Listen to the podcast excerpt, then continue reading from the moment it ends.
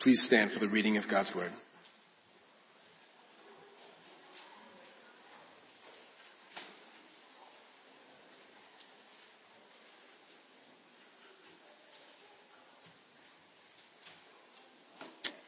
We'll be reading in Luke 6:27 through 36.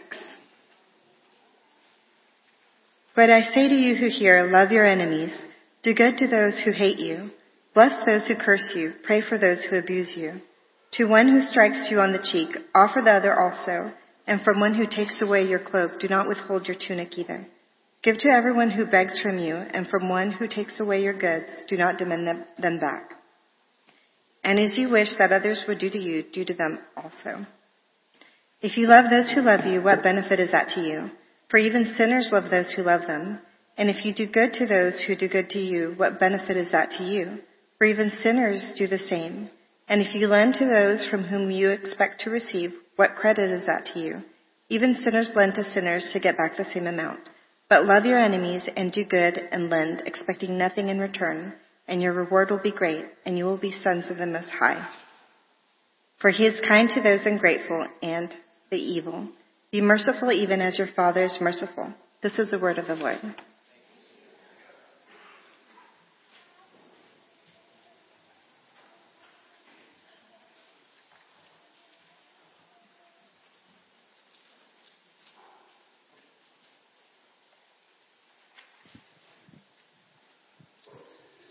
Good morning, family of God.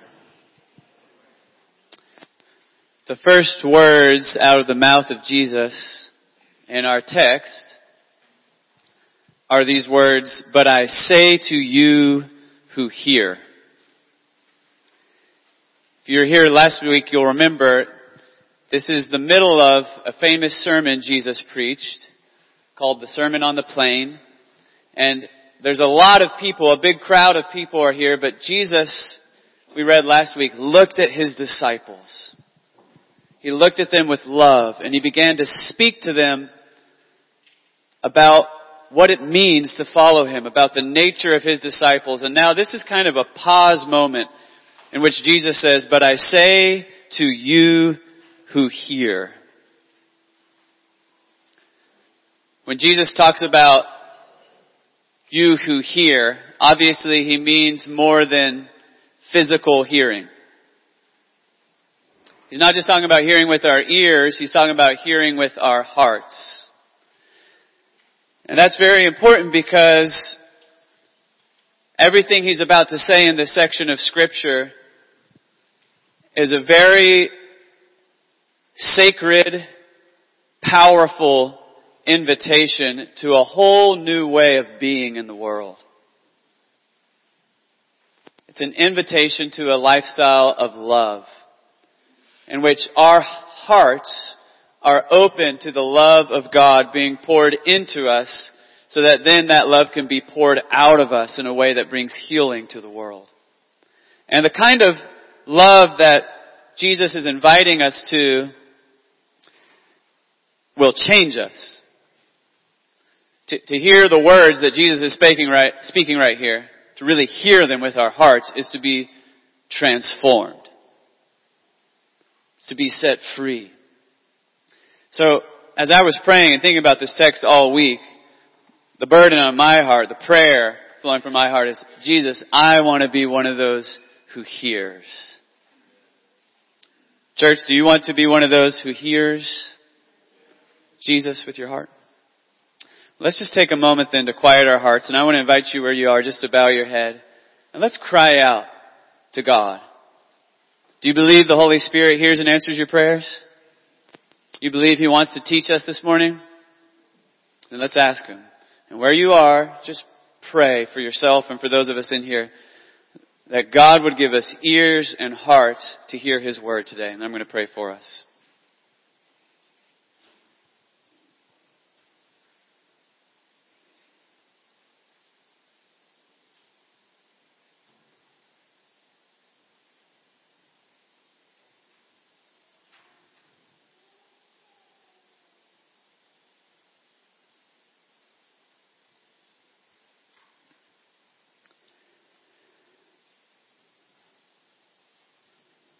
Our Father in heaven, I come to you confidently now, not based on who I am, but based on what Jesus has done for us.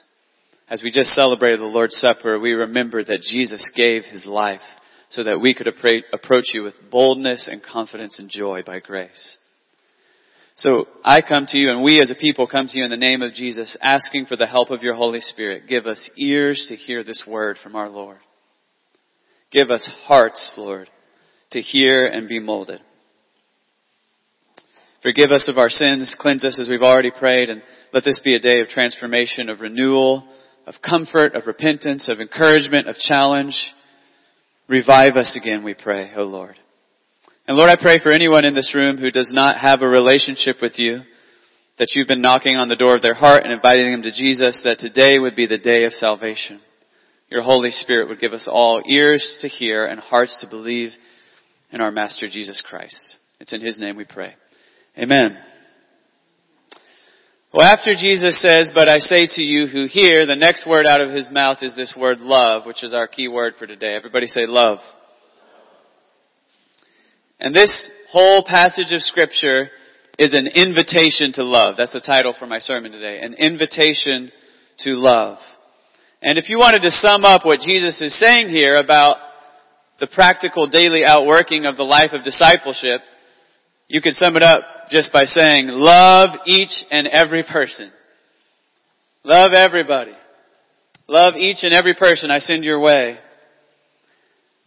He starts by saying not just love, but love your enemies in a way that makes it very clear that there are no exceptions to this invitation to love. And he goes on and elaborates that, makes it very clear. Even people who hate you, love them. Even people who need a lot from you and can never pay you back, love them. Even people who are suffering because of their own bad life choices, love them. By the way, can I get a testimony? Anybody ever been suffering because of your own bad choices and God still loved you? Thank the Lord. Jesus is clearly calling us to something which is very different than the way that the world tends to think and feel and speak and live. The world talks about love a lot, but I think it means what Jesus means. I think usually when we're talking about love, or when we're singing about love in our songs and our culture, we're talking mostly about a powerful, positive response to people or things that we find beautiful or good or helpful or pleasant. I see somebody and when I get around them, they're so kind they make me feel special and cared for and I just say, I just love them so much. Somebody's beautiful. Somebody treats us in ways that we really like. And we say, I love them, I love them. We talk about falling into love when we really, really like people and falling out of love when they hurt us, right? Or when we get bored with them. But really that kind of love is about what can I get from this person. It's really a kind of interpersonal consumption, isn't it? What can I get from you? I'm responding positively. If I'm looking for a good friendship, it means I want a friend that's going to make me feel good. You hear what I'm saying here? But Jesus is talking about something very, very different. Because if love is a powerful, positive response to people that make us feel great or that we find beautiful or good or helpful, or add a lot of value to our lives, then it doesn't make much sense to say love your enemies. The kind of love Jesus is describing is an active force that actually seeks to confront evil and bring healing to the world. Thus, in one sense, love is a fighting word in the way Jesus is using it. The love he's talking about isn't fighting against people, but it is precisely fighting for people. It's not fighting back by throwing punches, but it's fighting back with radical generosity and kindness and forgiveness and grace. This is something radically countercultural. It's different. My point here is that when we hear Jesus say, love God with all your heart, soul, mind, and strength, love your neighbor as yourself, and we hear Christian discipleship being summed up over and over with this word love, we should not assume that we already know what the word love means. Even if we've been Christians for a long time, we need Jesus to teach us again what that word means, don't we? So today, I want to ask two pairs of questions. That's what we're going to do for the rest of our time. Just ask four questions in two pairs. And here's the first prayer of questions. When Jesus tells us to love our enemies, what does he mean by the word love? And related question, what does this look like in action in my daily life? We don't want to just be hearers of the word, but doers. When Jesus says, I say to you who hear, he's talking about not just listening with our ears, but listening in our hearts in a way that changes us from the inside out. So what does love mean to Jesus? And what does it look like in practice in our day-to-day life? In verses 27 through 34 are Jesus giving us a very robust answer to those questions. He doesn't leave us guessing. He speaks very clearly, doesn't he? What does it mean to love people day to day? What does Jesus mean by love? Well, verse 27 and 28 say it means do good to people. It means bless people. It means pray for people. This is an active force. Everybody say do good. It means if I love you, I'm going to seek to benefit you. This is an active force in the world. I'm going to seek your well-being. I'm going to seek your flourishing. When it says bless people, that word blessing is an important word in the Bible. Everybody say blessing.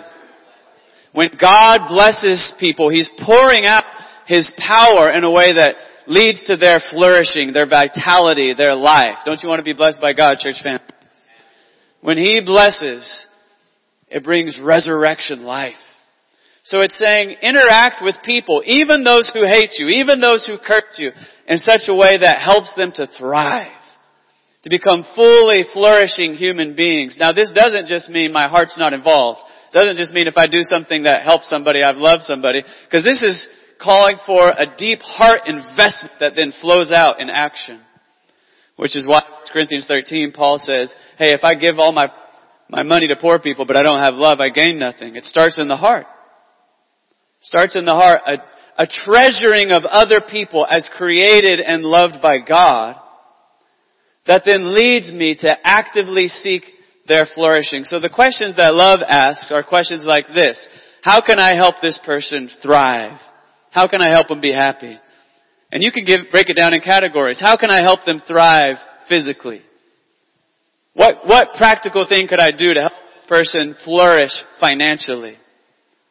What could I do to help this person thrive relationally? Because I value them so much as a human being. And if you don't know where to start, Jesus tells you, pray.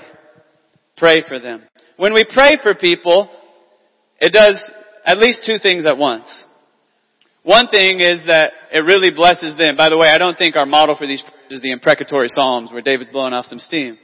I think our model is Jesus on the cross saying, Father, forgive them. They don't know what they're doing. When we pray for God to bless people, He actually blesses people. He actually changes their lives and their circumstances. But the other thing is, as we're praying for God to bless people, He changes us. So if somebody's hurt me, I'll just tell you as a discipleship practice, I found if somebody's hurt me, I'm feeling a little frustrated, a little defensive, a little wounded. They may not even know they did it, or maybe they do know that they did it. You know what I'm talking about. You've been there, right? I found if I just start praying, God bless this person. I start praying, God, would you bless their finances? I start praying, God, would you give them good physical health? Lord, would you bless this person with mental and emotional health? Lord, would you bless this person spiritually that they could know you, to know your goodness? One thing that happens is God answers my prayer to bless that person. But The other thing that happens is my heart starts changing. I get free from being controlled. But this, so much of what Jesus is saying here is freeing us from being controlled by our wounds. And God starts giving me creativity to think about how I could actively actually do something that would help this person. Then he goes on, we're asking the question, what does Jesus mean by love? What does it look like in action? Verse 29 is very challenging. When people harm you, don't retaliate. That's a challenging word. When people harm you, don't retaliate. If they hit you in the cheek, turn the other cheek. Lots of people have gotten mad at Jesus about this one. And I do think people have sometimes twisted what Jesus is saying here. I do not think this means that we should be passive in the face of injustice. Jesus was never passive in the face of injustice. But I do think it means that we confront injustice with truth in love. When Jesus stands before Pilate or the powerful religious leaders that condemned him and mistreated them, he confronted them with truth. He challenged them. He called them to repentance. But he loved them. It means while I'm speaking truth to people who are harming me or harming others, I do not seek to harm them. I do not seek to humiliate them. I don't seek to defeat the other person. What I'm seeking is the opposite. I'm seeking the redemption of the other person. Which means my confrontation needs to come with a pathway to healing and an open invitation. It means I don't hold a grudge against people. I don't demand recompense. Now if I've wronged somebody, I want to pay recompense. I want to pay restitution. But if they've wronged me, I don't demand it. Now the reason people have criticized Jesus about this is because if you just think about this at the natural level, let's say we don't believe in God, okay? Let's not say that. We do believe in God. Amen, church. But if we just pretend for a second, if you just look at things from the natural way, it seems like this way of living would lead to bullies and oppressors running the world, doesn't it? Which is something that I, I want you to get here. Jesus is calling us away to, to a way of life that does not make sense if the gospel is not true. If God is not real, these are probably not good ideas. If Jesus didn't die on the cross for our sins and then rise again, this doesn't make sense. This, this way of living and loving is coming from a place that says, hey, we already know God is going to defeat all the evil in the world. We don't have to worry about oppressors and bullies ruling the world. God is going to judge evil. But Jesus says, you don't have to worry about that, but what you need to do is look with compassion and ask, how can I be a part of God's desire to redeem? The other thing we, I notice is that as I read the history of the world, even just the, the last hundred years, you start noticing people. Who are the people who made the biggest difference in the face of grave evil? Who are the people who actually effectively did anything in the face of the Nazi Holocaust? In the face of the Jim Crow South? In the face of the great evils in the world? And do you know who they were? They were people who loved their enemies.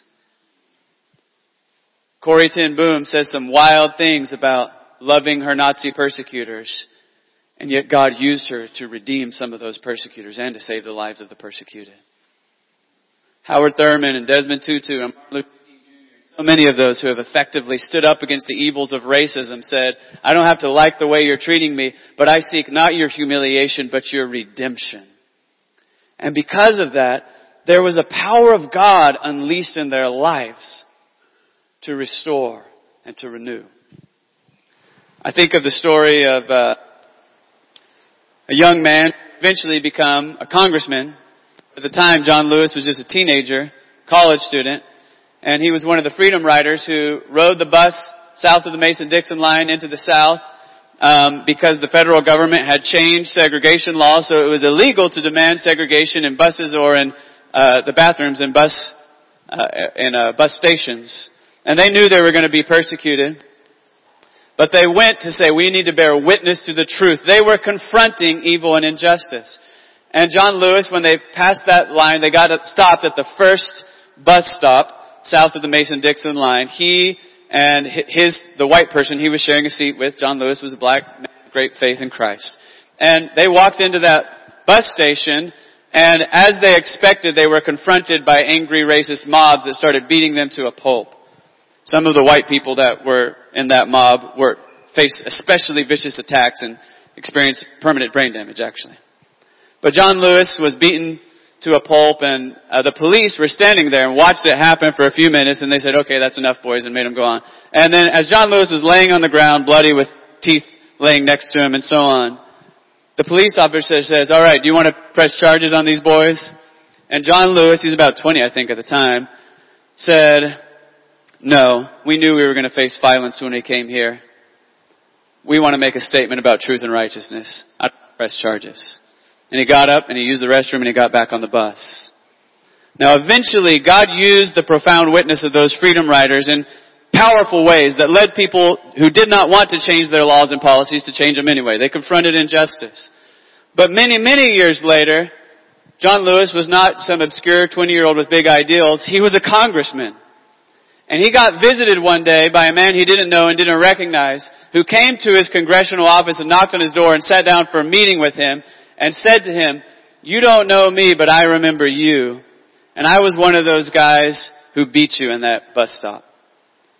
And he said, decades have passed and we all now see that what we did was evil. We all see it was wrong and people like me who associated with that ideology have been blackballed. Their lives have been ruined. They've gotten divorces. They can't get a job. If you would have pressed charges against me, it would have ruined my life. But because you showed mercy, I've continued to thrive. And I just wanted to come here and say, you were right and I was wrong. Would you please forgive me?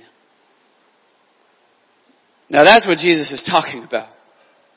It's a confrontation of evil that seeks not the defeat and the humiliation of one's enemies, but their redemption. And it doesn't get any easier as you go down the list. Verse 30, give to everyone who asks of you. Every time I've ever preached on that, somebody says, that's not practical. And I'm like, I'm wrestling with it too, but Jesus said it. I'm not making this stuff up. Right? Give to everyone who asks from you. Listen, this, this is a call to a radical default position of generosity. And I know you got all kinds of questions about, we live in a poor community and there's always people all the time and what do I do with somebody on the street corner? And I, I really, that's, those are good, challenging, specific, particular questions, but I need us to hear the heart of what Jesus is saying. If you're my disciple, your attitude is an attitude where your default position is radical generosity. Just give and give and give wherever you see need. You see kids struggling in a school system that's suffering hard, give. You see people that don't get good health care in your community and it's really taking a toll on their lives, give. You people, you see people suffering because they're oppressed, give. You see people suffering because they've made a lot of bad choices, give. Give to everyone. We're not trying to sort out the worthy from the unworthy. It's a radical disposition. Why don't we want to do this? We don't want to do it because we fear what will happen to us if we live this way. Which is another occasion to say, what Jesus is calling us to doesn't make any sense if God isn't real. We won't live this way unless we trust there's a Father who gives to us every time we ask. So Jesus is saying, give. That's what love looks like. 31, treat other people how you want them to treat you. That's the golden rule. Here's an amazing thing about that verse 31. Do unto others as you'd have them do unto you. That golden rule is stated not just by Jesus, but by many teachers, Jewish teachers, Confucian teachers, Greek philosophers, lots of cultures, lots of people said this before Jesus. But what's amazing is if you go read those people, they'll say, do unto others as you would have them do unto you. But then they'll also say, love your friends and hate your enemies. They'll also say things like, give to people who can give back to you. Relationships of mutuality. Don't give to people who can never pay you back, which sounds like a lot of the uh, advice we get in our culture. Cut off all toxic relationships. If they're not giving back to you, you need to not give to them. Don't give to one-sided relationships. Jesus doesn't know about any of that, does he? Jesus is calling us to a radically different way of being. But here, when he says the golden rule, he says, okay, the golden rule is my way of summarizing what I just said to you, which goes totally contradictory to what the world had told you the golden rule meant. But Jesus is forcing us to think about our logic. So a lot of times we demand, treat me like I deserve. But that's because we, we're not very self-reflective in those moments. All I want is what I deserve. When I think about it a little bit longer, do you know what I want? I want to be treated a lot better than I deserve. I want my wife to be really nice to me even when I'm a jerk. Don't you? I want people and God to pursue, to cherish me and to pursue my flourishing even when I behave badly. Anybody else? I need to hear some amens. Y'all want what you want, deserve from God? No. Treat me better than I deserve. Treat me better than I deserve. Jesus is saying each of us longs for this. You long to be cherished as val- you've failed, you've sinned, and God still cherished you and valued you and sought your good. So just treat people like that. Verses 32 through 33, he says, go out of your way to do good to people who cannot reciprocate. I'm just paraphrasing here. When you give, give to people who can't pay you back. And then in verses 34 and 35, when you lend, when you loan money, when you give to people, loan expecting never to get paid back. A lot of it summed up in verse 36, be merciful. Everybody say merciful. We're asking the question, what does love look like in action? Do good, bless, pray, treat people better than they deserve, cherish people and pursue their flourishing no matter what the cost. Be generous to people even if they don't deserve it or have any claim on your life. And here he says, be merciful. If you just search that word mercy or merciful in the Bible, what you'll find is that usually it's talking about God being merciful. And the context is usually people are in big trouble and it's usually their fault. And God gets down into their trouble with them, into their mess with them, and rescues them. Even though they deserved it. And he's just saying, treat people like God has treated you. This is a very radical way of life. Now, I've been trying to answer the question, what does Jesus mean by love? And what does it look like practically in our day-to-day life? Now here's the second pair of questions. First question, some of you may be thinking this right now. Why would anybody want to live this way? Some people may be thinking that right now. Related question, and even if I decide that I do want to live this way, how in the world am I going to muster the moral and spiritual strength to do it? Some of us in here are thinking, this sounds great, but I don't know if I can do it. Let's think about those questions. Here's the first thing that I would say before I say anything else. If we're asking the question, why would I want to live this way? Let me tell you something that anybody who's ever successfully managed to live this way for five minutes has learned. This is the path of freedom, peace, and joy. Most of us haven't managed to live a whole month like this in a row, right? But if you manage to live a day or 20 minutes like this where you release all of your hate, you say, I will not be determined by my wounds, I'm determined by God's love. And rather than sorting out all the rights and wrongs of the universe, I'm just going to choose to cherish everybody and seek how to bless everybody. Sometimes we make a resolution to live that way, and we, we try to make it as long as we can, right? but when we release all of that hatred and just say, I want to dwell in the love of God and love people, what we experience is freedom, peace, and joy. But if we want to think more about this, we need to look again at verse 35 and 36. These are very powerful verses. At the beginning of verse 35, Jesus kind of summarizes what he's been saying.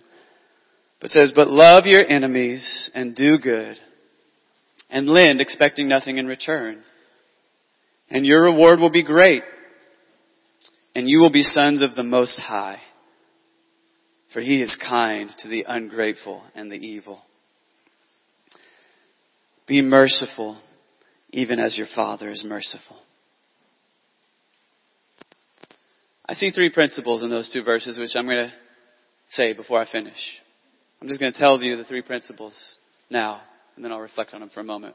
First principle, Christian love is a response to God's initiating love for us.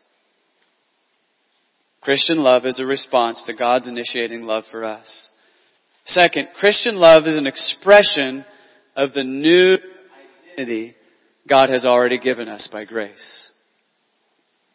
Christian love is an expression of the new identity God has already given us by grace. And third, Christian love is sustained by hope in future grace. Let's reflect on those for a second. Christian love is a response to God's initiating love for us. Here's the glorious good news of the gospel. Everything that Jesus has just said, the radical love to which He's called us, is exactly how God has loved us in Jesus Christ. And it's exactly how God is loving us today and how God is committed to steadfastly loving us all the way to heaven. What do I mean?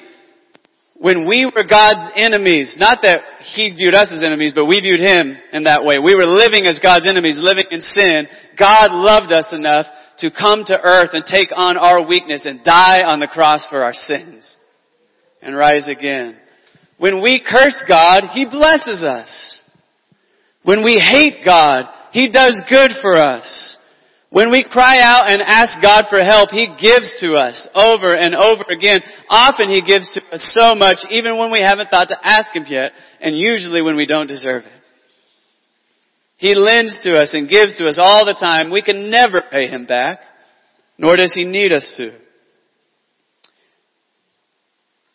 When we strike Him and spit on Him and curse Him and criticize Him, He turns the other cheek and just keeps loving us.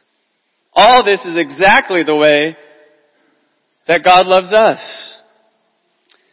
He sustains our lives by grace even when we are a total mess and He is merciful to us every day. Anybody want to testify? Has God been merciful to you this week? He makes His sun rise on the evil and the good. The dynamic of the Christian life is like this. First, our souls get filled with God's love and then we gain the capacity to pour out the same love into the lives of other people. Most people do not love the way Jesus is talking about for a number of reasons, but one of them is that it's humanly impossible. It's only possible by the power of the Holy Spirit. But we could describe this psychologically. Most of us are walking around on empty. Which means we're, we're going into relationships with people trying to get filled up. I need a spouse or a girlfriend, or boyfriend to fill me up. I need friends to fill me up. Maybe I look my spiritual family community to fill me up. I want my job and my coworkers to fill me up. I would like for my neighbors to fill me up. And so that's why we look for people that we find encouraging or helpful or attractive and add value to our lives. And we grab onto them and we say, I love you because we do really enjoy being around them because they fill us up. But there's several problems with this. First of all, how long does it last? Does it fill you up all the way and forever? No. And then when that spouse or that girlfriend or that friend fails to fill you up the way you wanted to, guess who you don't like anymore? Guess who you're mad at? And have you found that when other people say they love you because of how much you add to their life, then when you hurt them, what happens? Have you successfully filled anybody up ever? So we're all walking around empty trying to grab onto people to fill us up. The only way to love this way is if we're relating to a people from a place of fullness. And the only place you get that fullness is Jesus Christ. Jesus comes to us. He pours out His life for us. And then there's this cycle. Sometimes we think I'm too tired to serve other people. I'm too tired to love other people.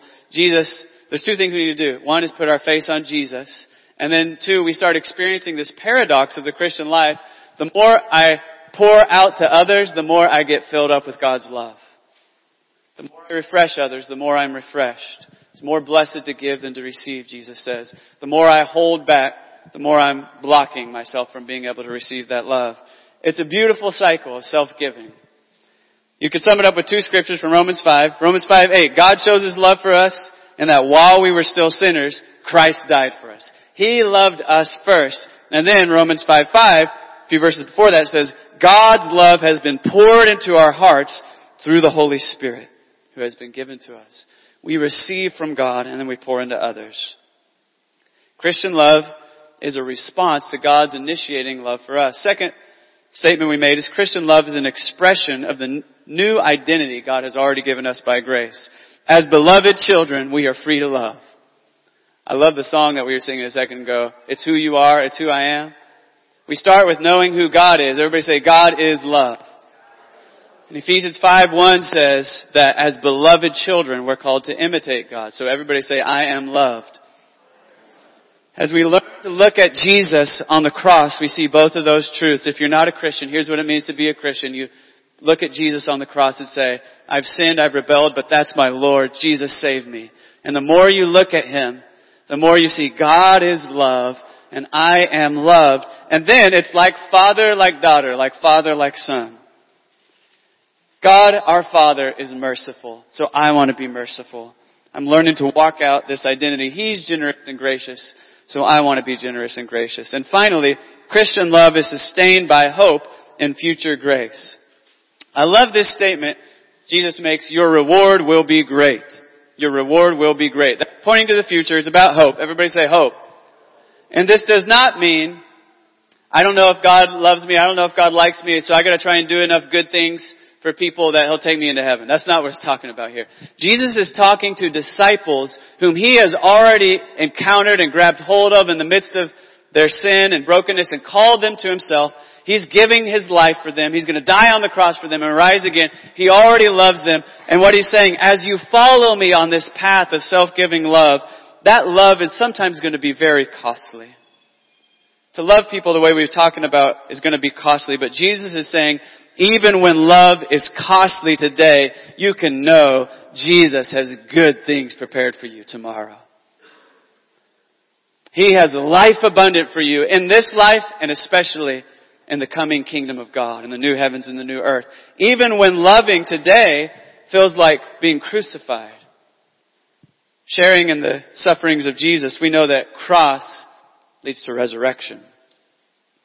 And our love is sustained by the promises of Jesus, that those who weep now will laugh later. Friends, as I prayed about this week, I thought, I don't want to try and get super philosophical. I don't want to create a bunch of illustrations. What Jesus is saying is very simple, isn't it? What we need is not for me to stand up here and say something smart, but what we need is the Holy Spirit to help us hear the Word. So here's what I would like to do. In a moment, we're going to respond through worship, but I felt like the Lord was putting on my heart that we should have a little extended time to pray today. So I've invited Genesis if she would come up and strum for a second. And I just want to take an extended few moments to pray before we sing. Here's some things on my heart. Church, do we need a greater outpouring of God's love in our hearts? This is my prayer. God, help me to know that perfect love that casts out fear. Help me to know that perfect love that makes us bold. And I suspect probably as we're meditating on this passage that like me, probably the Holy Spirit is touching your heart in some places where you feel Him inviting you to greater love, right? The word for that is repentance, and that's not a scary word. If you're a Christian, repentance is fun. I don't mean to make light of that. Sometimes it can be painful in the process, but it's an invitation to more joy. So this is a moment where I want to pray, God, pour out your love into our hearts. God, I want to repent for my lovelessness. I want to love people more like you do. And I want to pray for more of God's love poured out in our community. Does our world need to know this love, church? So I want to pray. Here's